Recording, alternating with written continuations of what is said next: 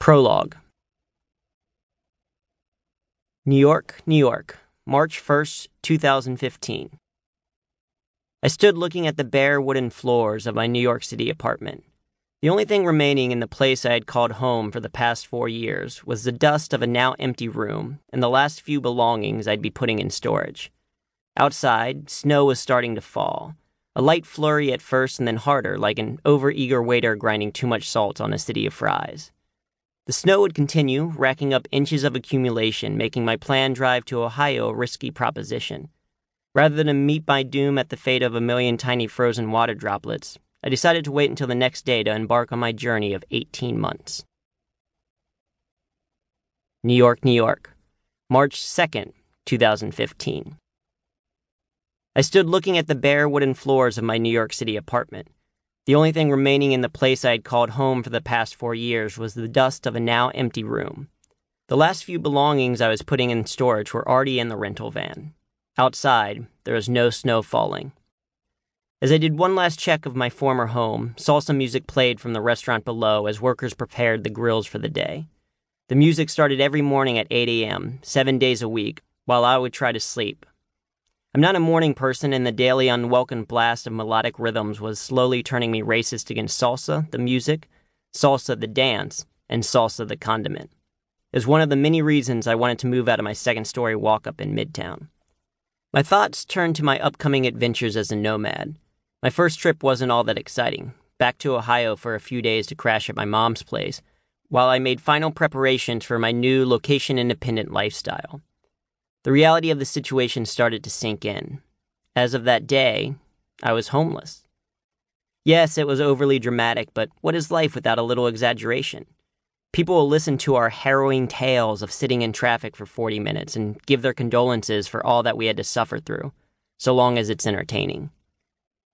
So I was now homeless, Yes, I still had my most important possessions waiting for me in storage. I had friends and family who were willing to let me crash with them, and I wasn't unemployed.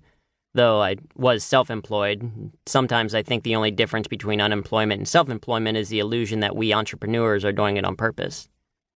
But I no longer had a place that was mine, or even rented at astronomical prices so I could pretend it was mine, as long as my rent check cleared each month. Was I making the right decision? Was it crazy pants to willingly give up my shelter for permanent travel? Or was it crazier pants that we ever fully settled down in the first place? Maybe old school hunter gatherer was the way to go. The oscillation between this is a great idea and what have I done happened on a near daily and sometimes hourly basis since the day I decided not to renew my lease. In a way, I was confident about the decision. I had no idea what was to come, but I knew in the worst case scenario it'd at least make for an interesting story. That's a good thing about what I do for a living. Any experience, good or bad, can become a story, bit, or learning lesson, except for maybe what happened in Texas. But in another way, I was leaving a great situation for the unknown. I loved living in New York. I loved the energy of the city, the amount of opportunity in so many different fields, and the ability to get pizza at pretty much any hour of the day. I loved walking through the Ramble in Central Park, taking pictures of the skyline from the Brooklyn Bridge, and eating a donut ice cream sandwich at Holey Cream.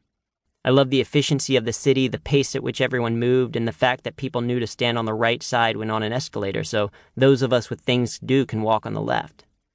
And I loved who I'd become while living there. The empty apartment I was standing in was where I went from IT project manager at Procter & Gamble to full-time speaker slash trainer slash comedian. The city I'd called home for seven years helped me go from comedy as a hobby to comedy as an integral part of my existence, both mentally and financially and at the ripe old age of 31, I was walking away. Not from my job, but the city that birthed it. My eyes scanned the room one last time as nostalgia seeped from its walls. The two bedroom, two living room, half kitchen, and technically a full bathroom space had hosted several events, including my annual I'm Still a Kid birthday party, late night chats with fellow comedians, and the watching of games, be they football, basketball, or thrones. I had laughed, cried, and matured there. When I moved to New York in 2008, I was a recent grad with an unclear focus and a nasal voice. By 2015, I'd become an established entrepreneur with an empowering passion and a nasal voice. New York had been home for the past seven years, and I was saying goodbye.